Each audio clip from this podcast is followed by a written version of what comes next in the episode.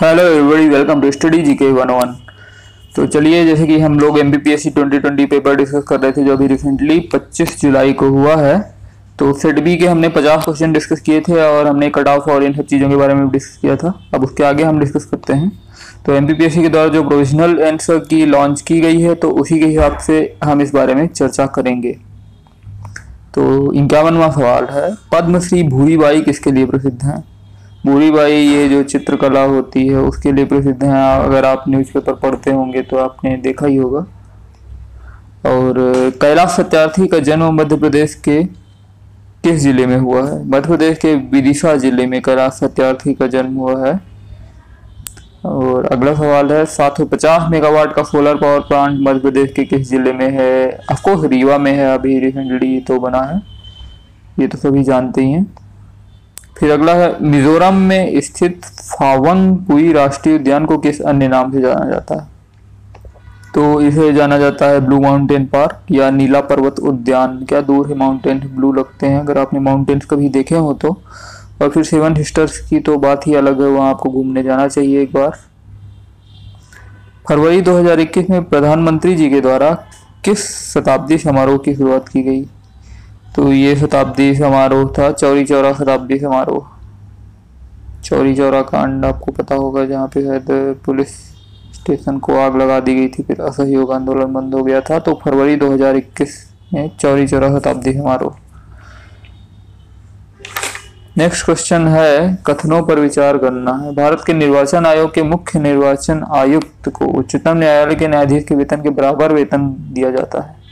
पहला कथन है और दूसरा कथन है कि मुख्य निर्वाचन आयुक्त जो है, उनका कार्यकाल छः वर्ष की अवधि तक या पैंसठ वर्ष की अवधि तक जो भी पहले आता हो, तक होता है। तीसरा कथन है कि चुनाव आयुक्त किसी भी समय मुख्य चुनाव आयुक्त को संबोधित, सहायताश्रित लेख द्वारा अपना पद त्याग दे सकते हैं। तो इसमें सही कथन पहला और दूसरा ही है, अर्थात, इनको जो वेतन मिलता है चुनाव आयुक्त को, मुख्य निर्वाचन आयुक्त को उच्चतम न्यायालय के न्यायाधीश के बराबर मिलता है और इनका कार्यकाल जो होता है, छह वर्ष या पैंसठ वर्ष की आयु तक होता है। पर ये जो पद त्याग देते हैं, ये चुनाव आयुक्त को ही नहीं देंगे। ये अपना पद त्याग राष्ट्रपति को देते हैं। तो अगला क्वेश्चन है कि भारतीय संविधान की सातवीं अनुसूची की किस सूची एवं प्रविष्टि का संबंध राज्य के विधान मंडल के निर्वाचन से है। अब राज्य के विधानमंडल के निर्वाचन से है तो इसका आंसर कुछ लोगों ने सूची एक प्रविष्टि बहत्तर दिया है और कुछ ने दिया है सूची दो प्रविष्टि सैंतीस। मतलब ये अनुसूचियाँ, ठीक है, बारह अनुसूचियाँ होती हैं और कौन सी अनुसूची क्या रिप्रेजेंट करती है मोटा मोटा ये तो सभी जानते हैं। अब इसमें भी अनुसूची के अंदर की जो सूची है वो बहुत कम लोग जानते हैं, ए और सी में विवाद है। इसमें बोल रहे हैं कि राज्य के विधानमंडल का निर्वाचन, ये सूची दो प्रविष्टि सैंतीस, जो एम के द्वारा बोला गया है। चलिए देखते हैं क्या होता है। कई लोगों ने आपत्ति दर्ज की होगी। मध्य प्रदेश राज्य निर्वाचन आयोग का गठन कहाँ हुआ है? क्वेश्चन का आंसर बहुत सही है कि एक फरवरी उन्नीस सौ चौरानवे को हुआ को पता होना चाहिए, पर कंफ्यूजन के लिए जो चार ऑप्शन दिए गए हैं, एक फरवरी, एक मार्च, एक अप्रैल, एक मई, इस तरह से दिए गए हैं। तो ये ध्यान देने वाली बात है, ये बार बार रिवीजन से ही मज़बूत किया जा सकता है। दो या अधिक राज्यों के लिए एक संयुक्त राज्य, लोक सेवा आयोग की स्थापना की जा सकती है। ये कब की जा सकती है? यदि संबंधित राज्य इस संबंध में करार करते हैं, दूसरा संसद विधि द्वारा संयुक्त राज्य लोक सेवा आयोग नियुक्त कर सकता है। ये ए और बी दोनों होंगे। नेक्स्ट क्वेश्चन किस प्रावधान के अंतर्गत एमपीपीएससी का गठन किया गया है? राज्य पुनर्गठन अधिनियम उन्नीस सौ छप्पन की धारा एक सौ अठारह एक के अनुसार एमपीपीएससी का गठन किया गया है। उन्नीस में मध्य प्रदेश का भी गठन हुआ था, एक नवंबर। तो राज्य पुनर्गठन अधिनियम उन्नीस सौ छप्पन की धारा एक सौ अठारह एक के आधार पर एमबीबीएस गठन किया गया। ओ, नो। एक्चुअली एक नहीं है, एक सौ अठारह तीन के आधार पे किया गया है। अब राष्ट्रकवि बाल कवि बैरागी का वास्तविक नाम क्या था? तो राष्ट्रकवि बाल कवि बैरागी का वास्तविक नाम है नंद राम दास। सात सागर, नौ नारायण, चौरासी महादेव की परिक्रमा मध्य प्रदेश के किस नगर में संपन्न होती है? उज्जैन में होती है। अगला सवाल देखेंगे। प्रश्न देखेंगे, सवाल नहीं है राजा भोज के किस कवि ने जैन धर्म को अपनाया था? धनपाल ने जैन धर्म को अपनाया था। विश्व प्रसिद्ध पर्यटन स्थल सांची का प्राचीन नाम था काकड़ाम कुछ होंगे तुक्के सही होंगे। कॉन्ग्रेट्स अब टंटिया भील का वास्तविक नाम क्या था? कहीं मैंने पढ़ा था तो तांतिया नाम था, फिर उसके बाद उसका नाम टंटिया पड़ गया था। अंग्रेज़ लोग बोल नहीं पाते थे नाम। हालाँकि जो उत्तर दिया गया है आयोग के द्वारा, वो टंड्रा दिया गया है। और मेरे ही हाथ से इस पर आपत्ति करनी चाहिए। अब अगला है छठवा सवाल है जेनेटिक कोड की विशिष्ट विशेषताएँ हैं। यह प्रायः सार्वत्रिक होता है तीन न्यूक्लियोटाइड क्षारकों का बना होता है जो 20 अमीनो एसिड्स अमीनो अम्लों के संगत होते हैं और यह अनतिव्यापी गैर स्पष्ट और कोमा रहित होता है।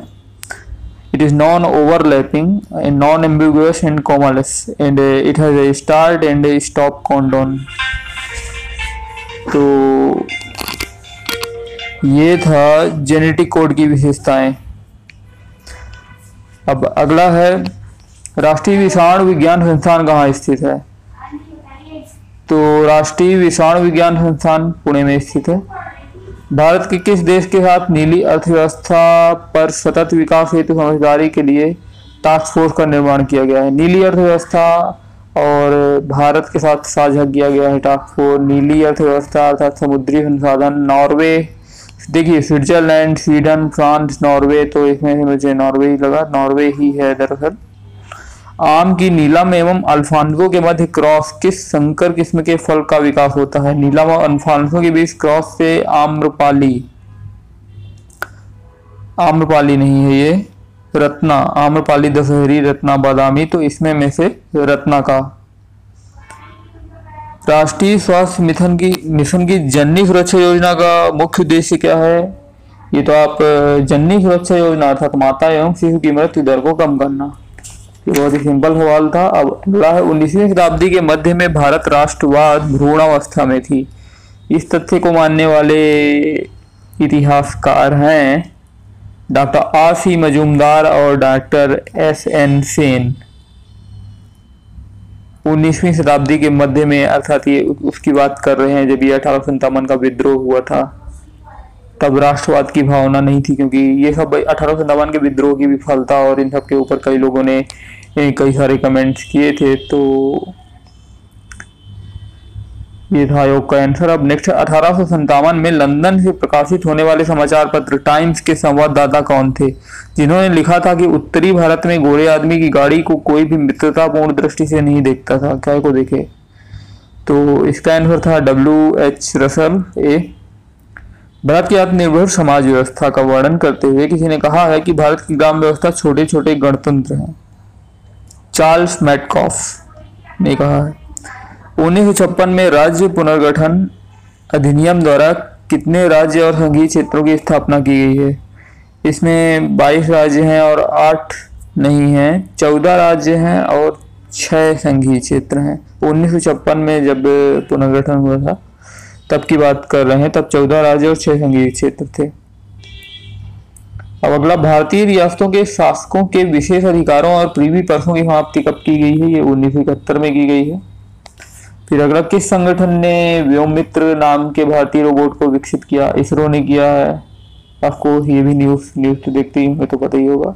गार्टनर के अनुसार चार चरण परिपक्वता मॉडल को क्रम में व्यवस्थित किया जा सकता है। ये अंग्रेज़ी में देखेंगे, जल्दी समझ में आता है। सूचना, सहभागिता लेन देन और परिवर्तन, अर्थात इन्फॉर्मेशन इन्फॉर्मेशन आएगी, फिर इंटरेक्शन होगा देन ट्रैक्स ट्रांजेक्शन होगा। ये ट्रांजेक्शन पहले नहीं होगा पहले तो इन्फॉर्मेशन आएगी, फिर इंट्रैक्शन फिर ट्रांजेक्शन फिर उसके बाद ट्रांसफॉर्मेशन होगा ना लास्ट में। यार जैसे आप किसी मिलते हो तो फिर विचारों का आदान प्रदान होता है इंटरेक्शन होगा, विचारों का ट्रांजेक्शन आदान प्रदान होगा, फिर उसके बाद आप में, आप उससे प्रभावित होगे ट्रांसफॉर्म होगे और वो आपसे प्रभावित होगा। दिस इज़ वेरी सिंपल एक सामाजिक नेटवर्क के रूप में प्रतिनिधित्व किया जा सकता है। ग्राफ नेटवर्क ट्री स्टार और रिंग सोशल नेटवर्क क्या हो सकता है? तो ग्राफ नेटवर्क जो है वो Google network next question seventy nine I P V six protocol कितने बिट्स मतलब आईपी पते को प्रभावित करता है? Thirty two sixty four one twenty eight one twenty eight bits को। अब यह वरीयताओं को एकत्रित करके उपयोगकर्ता के हितों के बारे में स्वचालित पूर्वानुमान बनाने की एक विधि है, सहयोगात्मक फिल्टरिंग मतलब जो ऑटोमेटिक प्रिडिक्शन आते हैं, जैसे आपको ऑटोमेटिक एडवर्टाइजमेंट और न्यूज़ आती है, जिस तरह की न्यूज़ आप देखते हो, उस तरह की न्यूज़ आने लगती है गूगल में, इन सब में तो ये कोलेबोरेटिव फिल्टरिंग के कारण होता है। अगला सवाल है कि 2011 की जनगणना के अनुसार किस राज्य में जनसंख्या की दस की वृद्धि न्यूनतम रही है? नागालैंड में न्यूनतम रही है। अगला है, उर्वरक उद्योग के लिए कौन सा कच्चा माल नहीं है? कॉस्टिक सोडा कच्चा माल नहीं है। अब पर्वत शिखर और महाद्वीप के बारे में है। कौन सा सही सुमेलित नहीं है? तो देखिए, किलीमंजारो अफ्रीका, माउंट मैकिनले उत्तरी अमेरिका एकांका गोवा दक्षिणी अमेरिका एंड एल्ब्रूस ये एशिया में नहीं है। बाकी दिनों से थी। सूची एक और दो को सम्मिलित कीजिए व कोड का सही उत्तर से चयन करिए। इसमें आर्थिक क्रिया है और फिर उसके देश हैं। तो इसका क्या है कि वाणिज्यिक दुग्ध उत्पादन डेनमार्क डेनमार्क का बोलबाला है। और दूसरा वाणिज्यिक अन्य उत्पादन, अर्जेंटीना। वाणिज्यिक बागाती कृषि, मलेशिया। एंड वाणिज्यिक फल उत्पादन, फ्रांस। फल उत्पादन फ्रांस, बागाती कृषि मलेशिया। अन्न उत्पादन, अर्जेंटीना। और दुग्ध उत्पादन, डेनमार्क। फिर उसके बाद यहाँ पे वाणिज्यिक दुग्ध उत्पादन के लिए इंडिया में जो अमूल हुआ, ये दुग्ध के लिए जो क्रांति आई, वो तो जानते ही हैं आप। किन राज्यों में पवन ऊर्जा के विकास की संभावनाएँ अधिक हैं? पवन ऊर्जा, पंचक की मतलब जहाँ पर समुद्र के तट हैं, सबसे बड़ी तट लाइन गुजरात में है तो ऑफकोर्स तमिलनाडु एवं गुजरात वाला ऑप्शन सही होगा। बिंदुसार के सहन काल में अशोक ने अवंती महाजनपद जीतकर मौर्य साम्राज्य में मिला लिया था। इसका उद्देश्य उल्लेख किस ग्रंथ में मिलता है? यह है बुद्ध घोष की समंत प्रसादिका। इसमें उल्लेख मिलता है कि अशोक ने अवंती महाजनपद को जीतकर मौर्य साम्राज्य में मिला दिया था। चचनामा के अनुसार छठवीं, सातवीं शताब्दी में सिंधु देश की राजधानी क्या थी? अरोड़ ये तो मैंने कभी पढ़ा ही नहीं था। ऐसा भी होता है। मुगल कालीन ग्रंथ मासिर आलमगिरी किसकी रचना है? ये साकी मुस्तैद खां की रचना है, मासिर आलमगिरी। मध्यकालीन भारतीय इतिहास में पनही उपान का उल्लेख किस संदर्भ में मिलता है? नहीं उतार के अभिन मारन जूता के संदर्भ में मिलता है। डी, ऑप्शन है जूता नहीं आदि ब्रह्म समाज की स्थापना किसने की? आदि ब्रह्म समाज लिखा गया है। तो इसमें जो बाकियों ने कुछ ने उत्तर, राजा राम मोहन राय ब्रह्म समाज के बारे में ये तो सभी लोग ऐसा जानते हैं, पर आदि ब्रह्म समाज की स्थापना देवेंद्र नाथ टैगोर ने की है, ऐसा ये उत्तर दिया गया है। भारत शासन अधिनियम 1919 के अंतर्गत विधायिका का अंतिम निर्वाचन किस वर्ष में आयोजित किया गया था? 1945 में। 1945 में विधायिका का अंतिम निर्वाचन किया गया। अब संविधान सभा के प्रथम मनोनीत उपसभापति कौन थे? H C Mukherjee. निम्न में से कौन सी अभिव्यक्ति भारत के संविधान के अनुच्छेद 108 के अंतर्गत दोनों सदनों की संयुक्त बैठक आहूत करने की सूचना के संबंध में उचित है? राष्ट्रपति का आशय। दोनों सदनों की संयुक्त बैठक राष्ट्रपति ने बुलाता है तो ए ऑप्शन सही है अब संविधान के अनुच्छेद 24 में जोखिम पूर्ण 24 घंटे 24 चौबीस घंटे बच्चों से काम कराया जाता है तो इसीलिए अनुच्छेद 24 में जोखिम पूर्ण कार्यों से संबंधित कारखानों में बालकों के नियोजन को निषेध करता है। ऐसा निषेध पूर्ण निषेध है। कुछ लोगों ने आंशिक निषेध भी उत्तर दिया है। एमबीपीएस ने पूर्ण निषेध दिया। मेरे हिसाब से पूर्ण निषेध होना चाहिए।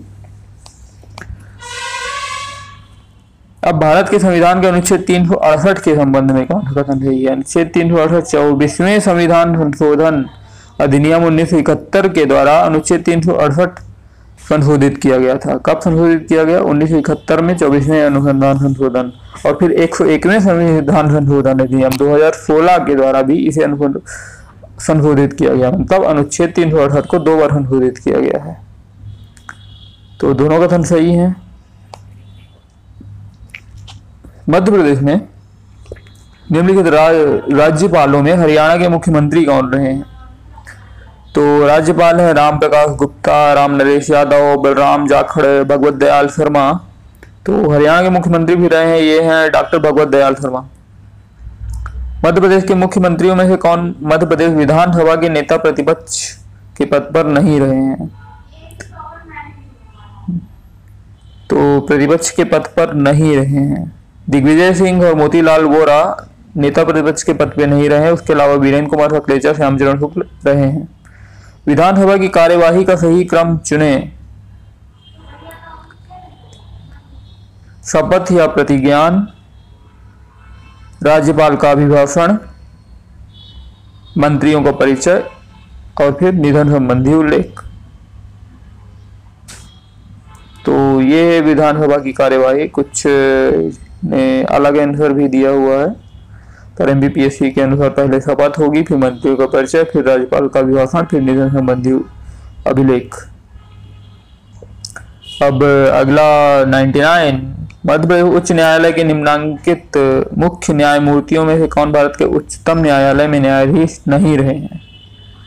तो न्यायमूर्ति A K Patnaik, R V Ravindran, S K Jha, S ए के माथुर तो इसमें में से न्यायमूर्ति एस के झा है, वो उच्चतम न्यायालय के न्यायाधीश नहीं रहे हैं, पर उच्च न्यायालय के रहे हैं।